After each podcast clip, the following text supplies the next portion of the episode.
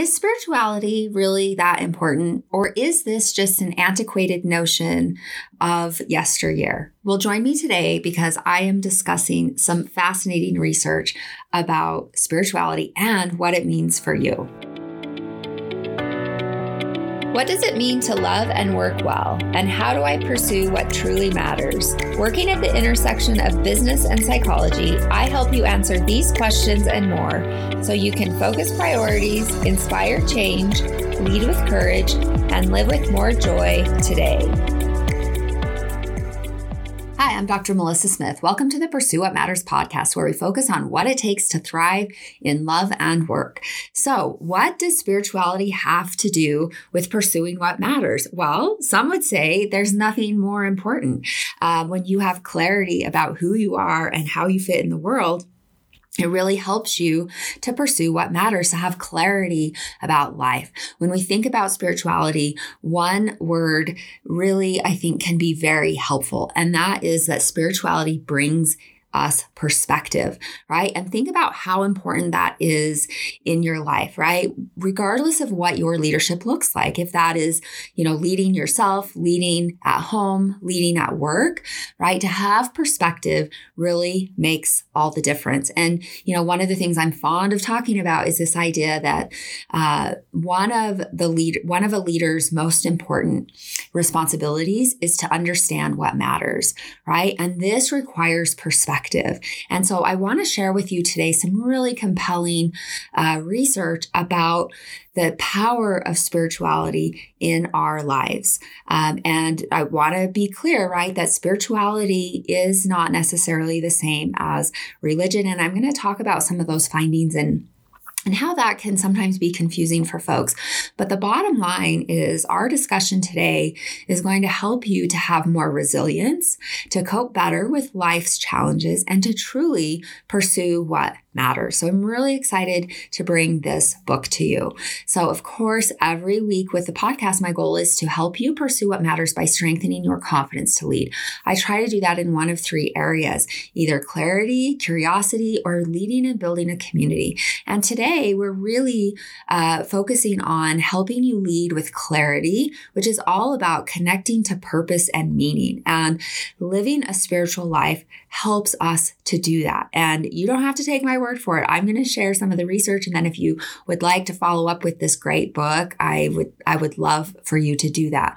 We're also going to be talking about how you can lead with curiosity because, you know, the awakened life, a spiritual life requires curiosity, right? It requires some contemplation. And so, at any way that we're able to cultivate um, this skill of curiosity, and I really do believe it is a skill, the better off we'll be. It helps us to make better decisions, to see ourselves clearly, to see others more clearly. And, you know, that can really, you know, simplify a lot of life's challenges. So, um, we're going to help you in those two primary ways. So let's start with an introduction of the book and the author. So, the book we're talking about today is The Awakened Brain The New Science of Spirituality and Our Quest for an Inspired Life. So, this book is quite new. And yeah, I hadn't heard about it. And boy, this is the kind of book that I totally geek out about. I was actually at dinner um, with a great friend, um, a fellow psychologist, and she was reading this book and she recommended it and, and even said, you know, I think you would probably appreciate this book.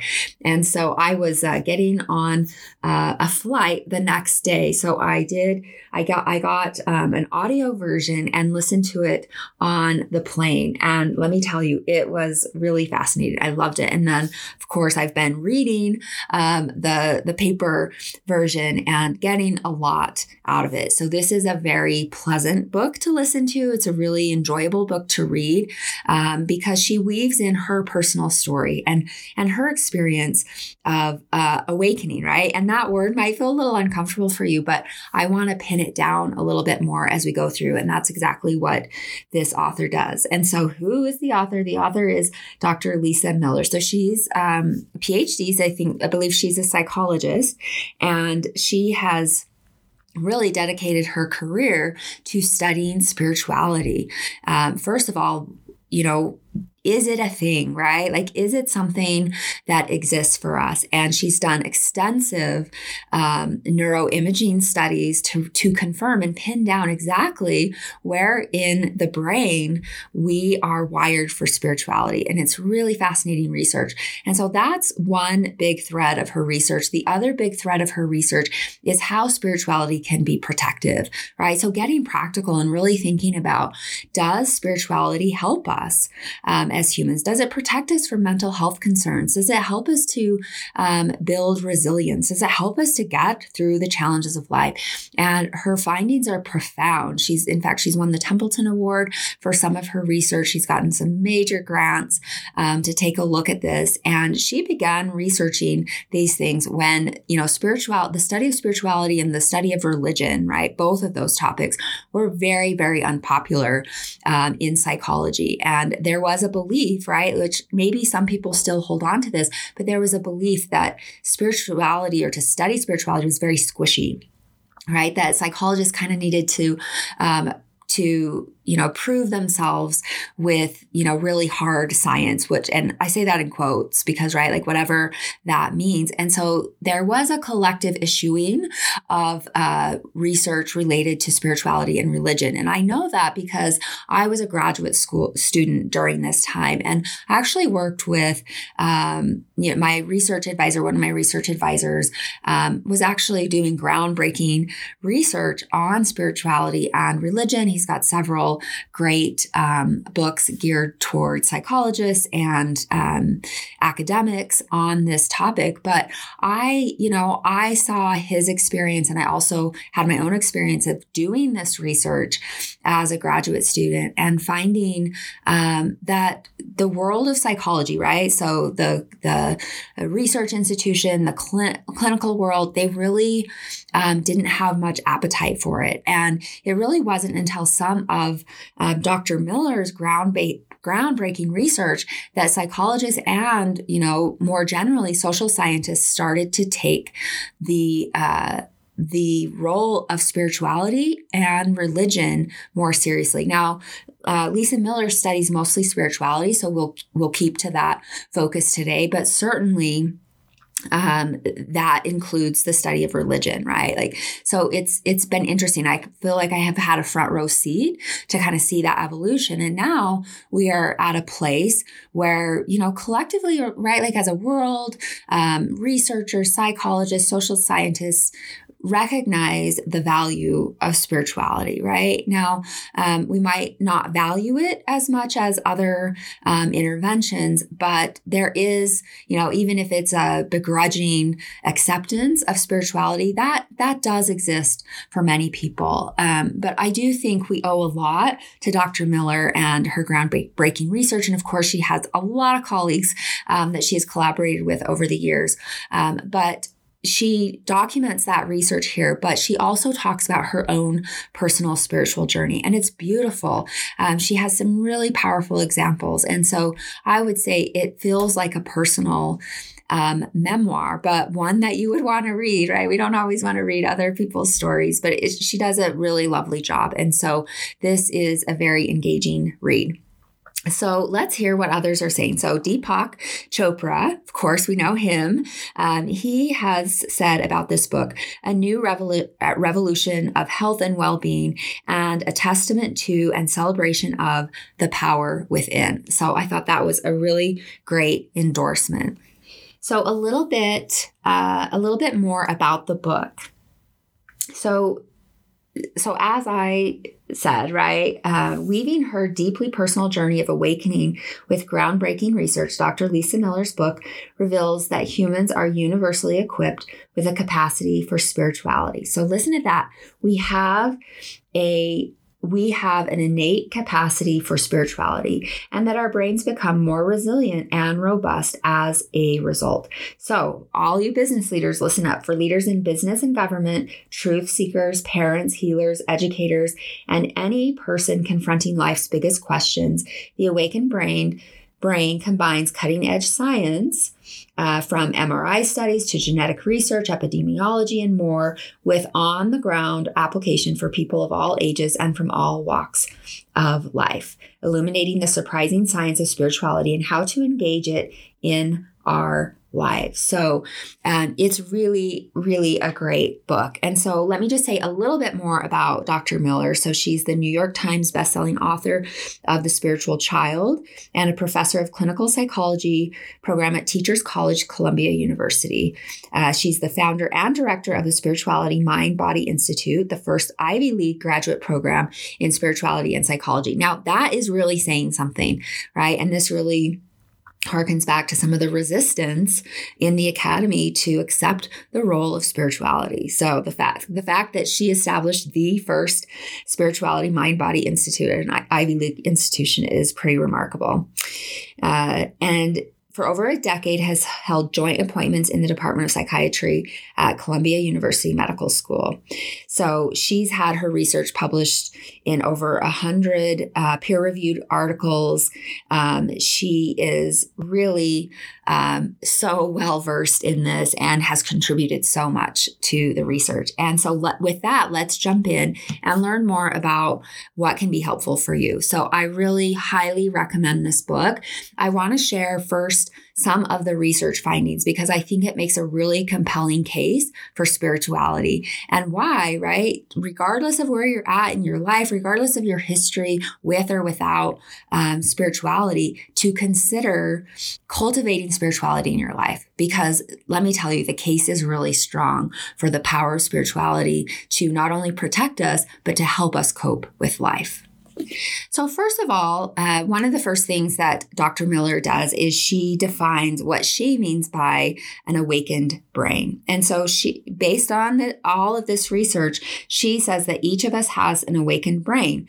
We, each of us is endowed with a natural capacity to perceive a greater reality and consciously connect to the life force that moves in, through, and around us.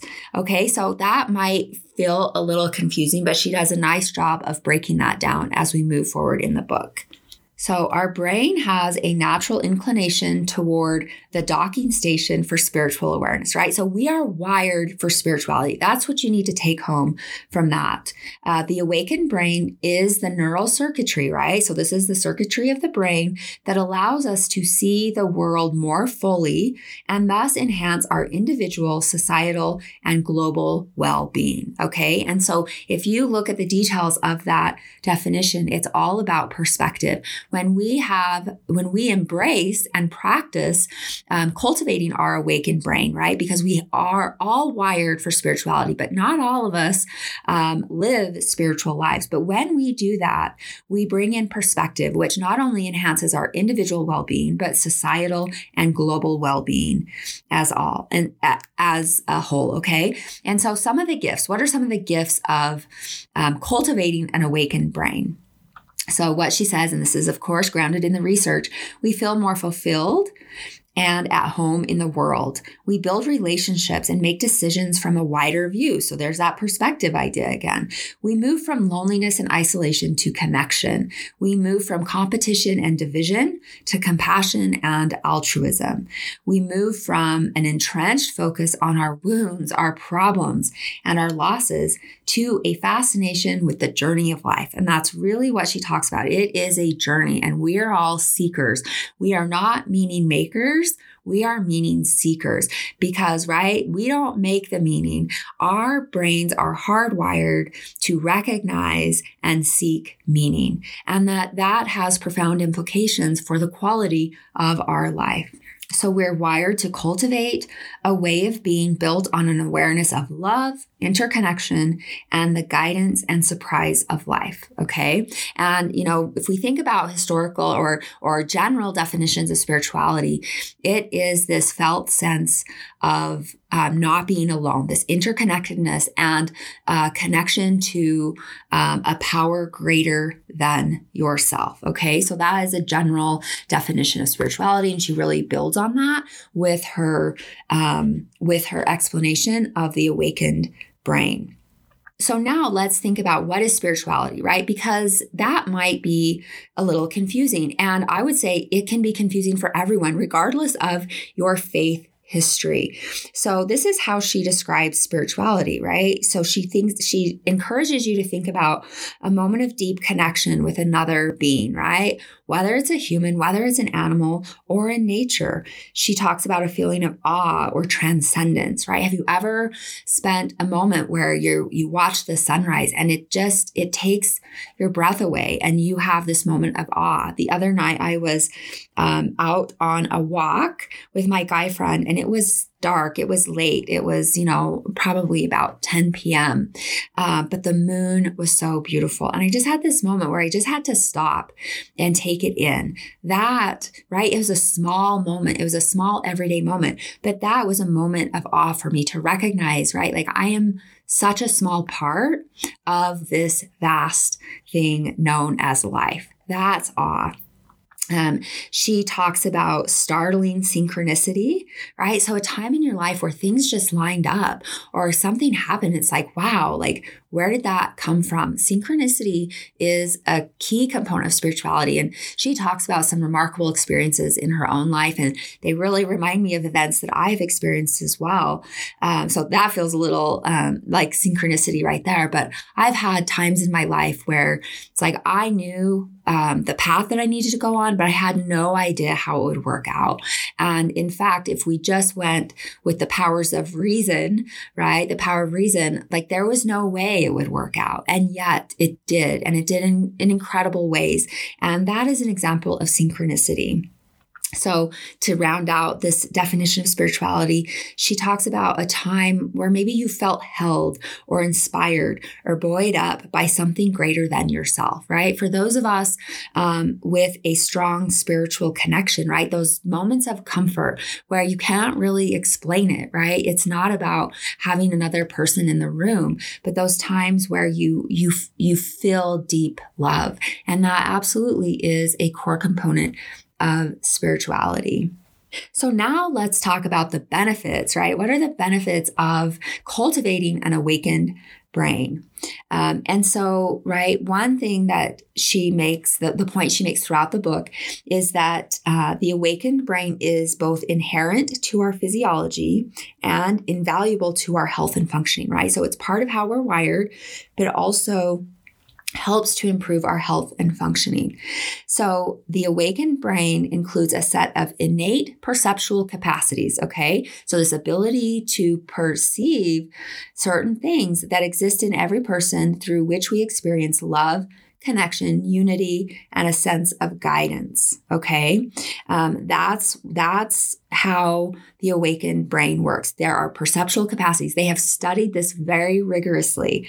Um, and so that's really the first part, right? That we have this capacity. We have this capacity to perceive more than what's just before us in this life.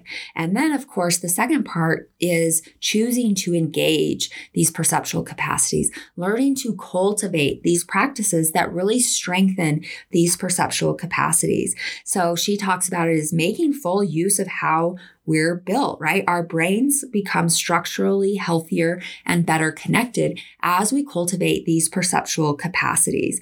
So there's lots of psychological benefits. So less depression, anxiety, substance use, and more positive psychological traits such as grit, resilience, optimism, tenacity, and creativity. And I don't know about you, but I think those all sound really great. And of course, we're able to do all of that with greater purpose and meaning. So we see our part in the greater fabric of life we develop a shared responsibility, not only for ourselves, but those we are sharing um, life with, and right, even at a global level.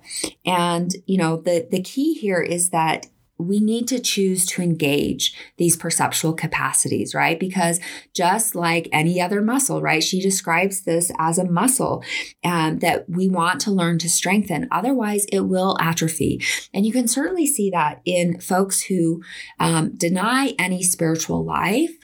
They, right? They they don't have uh, they don't have strong neural connections in these areas of the brain and the result of that is life is harder and they're more vulnerable to the to the impacts of life Okay, so I just want to quickly share some of the most um, compelling findings. Uh, she goes into a lot of detail about these, but it's it's conversational, right? So there's it's it's really good. Um, but I just want to cover some of the big findings. So, and certainly not covering all of them because she's got some extensive research here.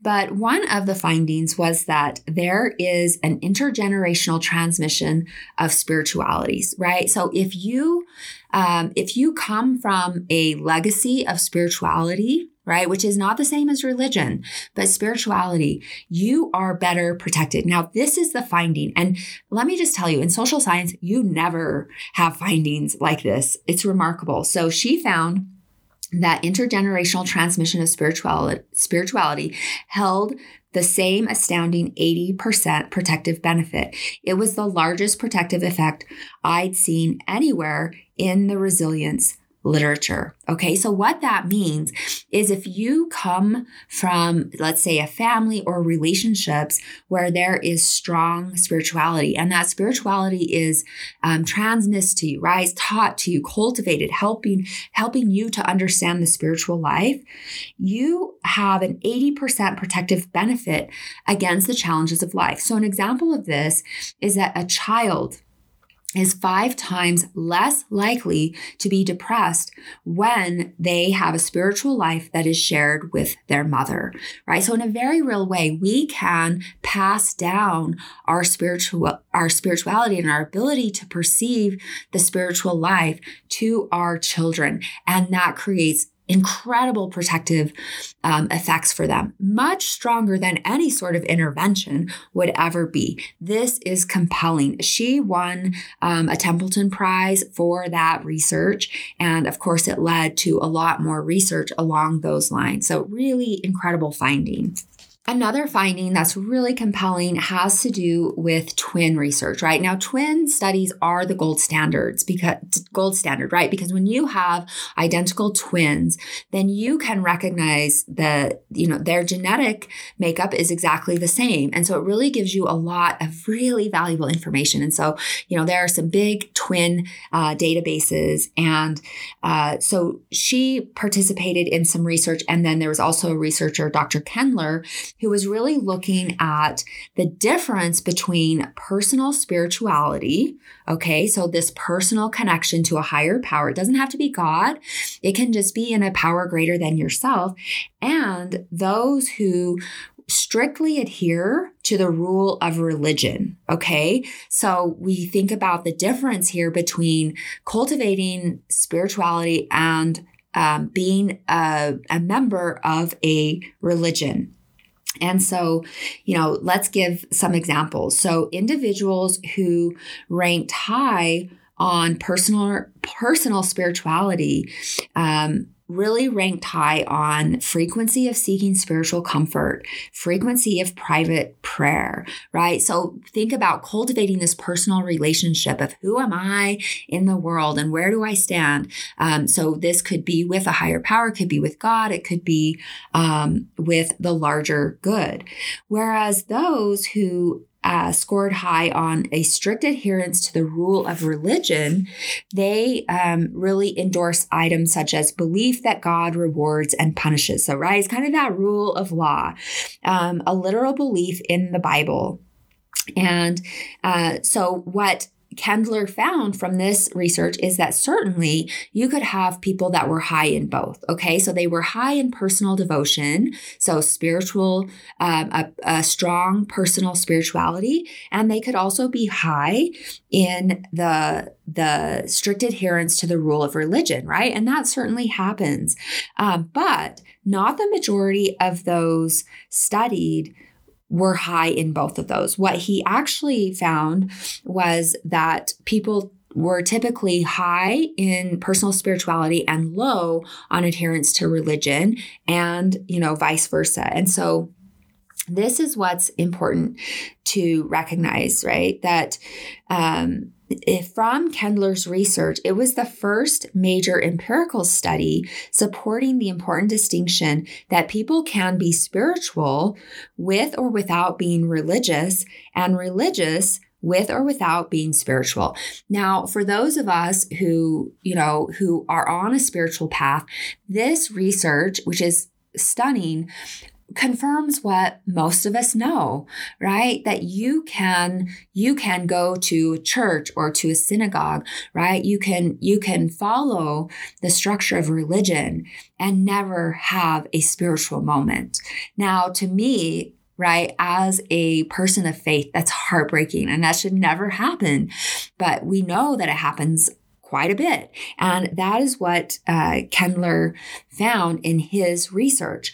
Um, and you can, right, the, and vice versa is true. You can have someone that never sets a foot in a church um, or synagogue or any sort of organized religion, and they can be deeply spiritual, right? They can have a much more robust spiritual life than the folks sitting in the pews. And so it's really important to recognize. Um, that religious is not the same as spiritual. It can be, but it doesn't have to be. Um, and so he also found three really key correlations between spirituality and mental health, right? So he looked at the difference between, you know, strict adherence to religion and spirituality and found that there were really positive correlations between cultivating a personal spiritual life and mental health. So, first, the first finding was that low levels of depressive symptoms symptoms are related to high levels of personal devotion or personal spirituality. Okay. So if you have a lot of spirituality, this personal spirituality, you're less likely to be depressed. So there's a case for spirituality right there. Second, the second finding he found that personal devotion or that personal spirituality can serve as, as a buffer against the negative psychological effects of stressful life events such as illness, divorce, or loss of a loved one.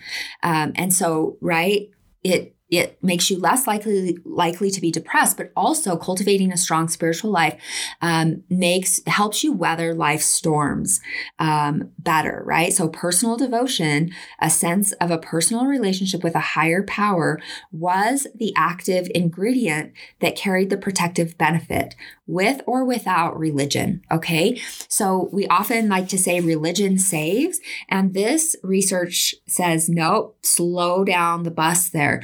It's actually personal devotion. So you can have that in or outside of a religion, but it is personal devotion. It is personal spirituality that actually, that's the active ingredient that helps to protect us from life's challenges. Um, it's not church alone. It's not synagogue alone. It's not sitting in a pew alone that will do it. And I think for most of us who um, who consider ourselves on a uh, a path of faith, know that, right? And um, it it doesn't mean that we don't struggle with that, but we we recognize, um, you know, the inherent hypocrisy, quite frankly, at times in that. Okay. Um, and then the third finding from that research, he found that personal devotion, that personal spirituality, decreased the lifetime risk for alcoholism and nicotine dependence. And so, in a nutshell, spiritual people are less likely to be addicted. Okay. So it, it serves as a protector. So if you have a genetic predisposition towards addiction, you should cultivate a spiritual life.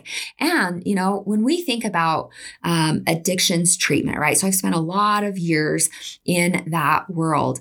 Um, is there any wonder that AA is one of the most effective interventions, right? There are lots of um, psychological approaches, the results aren't that good.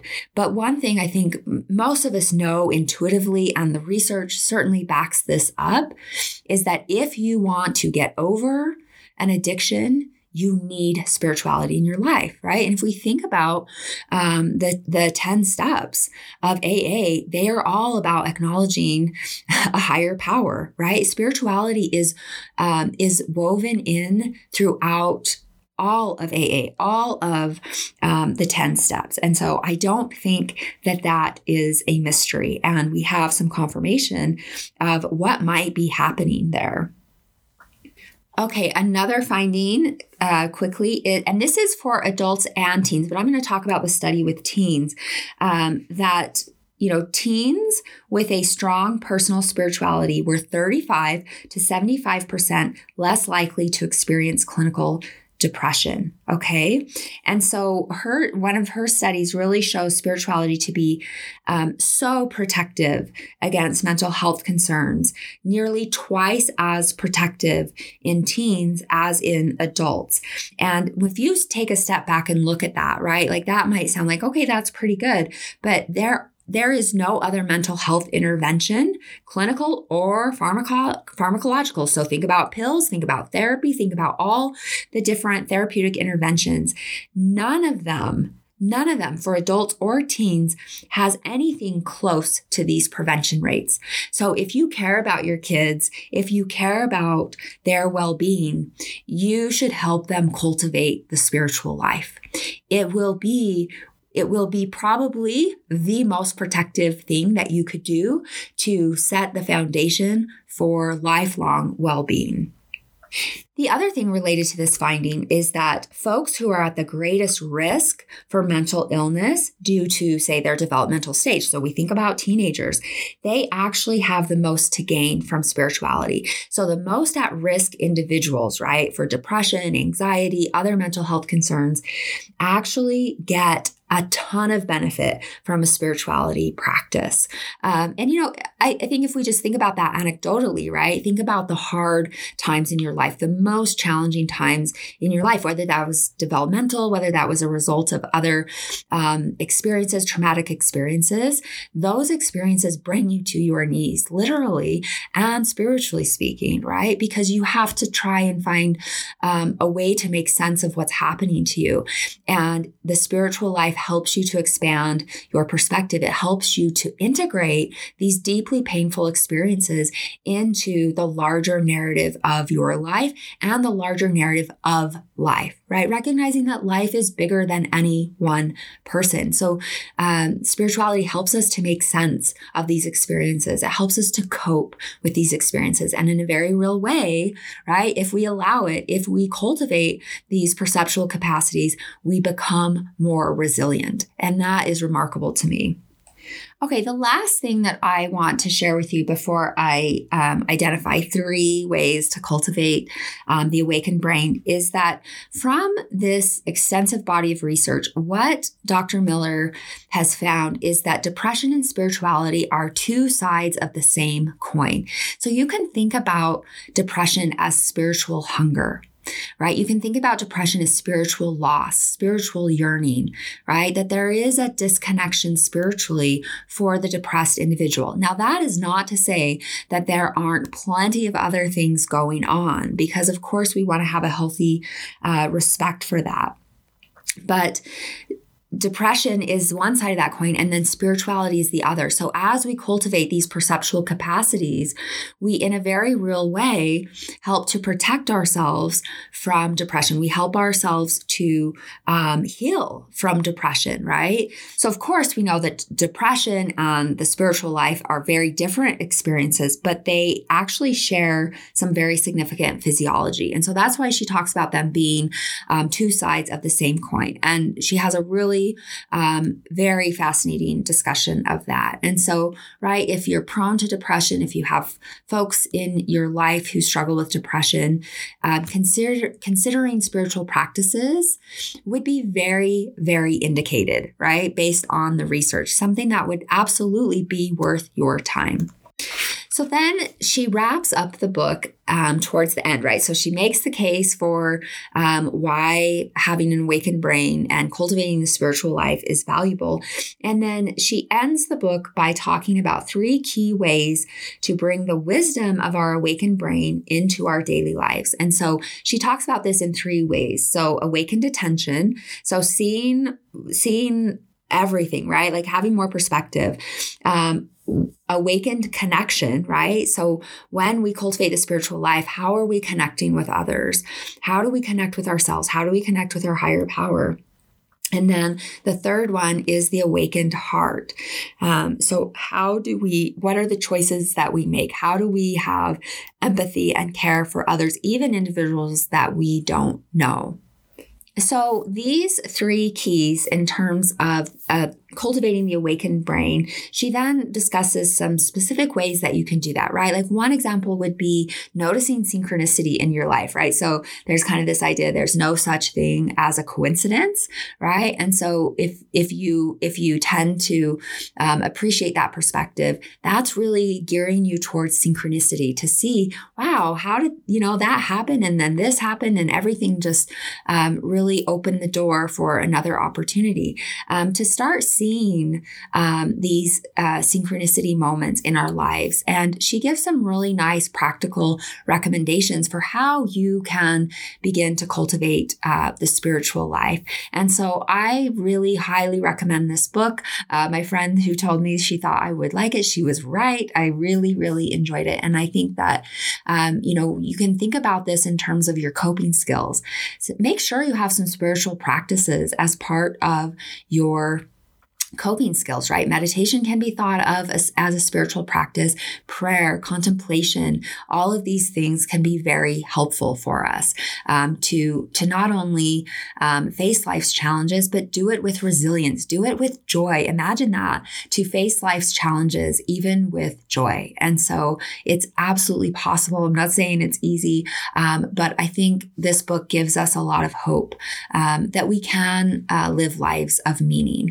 And head on over to my website to check out the show notes with the resources for this episode, including a link to Dr. Miller and her work and this book. Um, so you can find all of that by going to www.drmelissasmith.com forward slash 134 as in episode 134 dash awakened brain. So one more time, that's www.drmelissasmith.com forward slash 134 dash awakened brain, A W A K E N E D B R A I N. So every um, day I have more information, uh, more learning, more insights from the podcast on my Instagram account. So I'm totally social. I would love to connect with you there.